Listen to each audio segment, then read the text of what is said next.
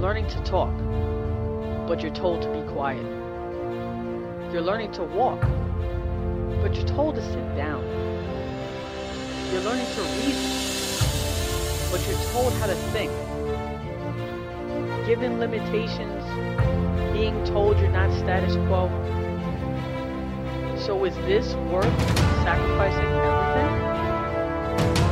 Just do it.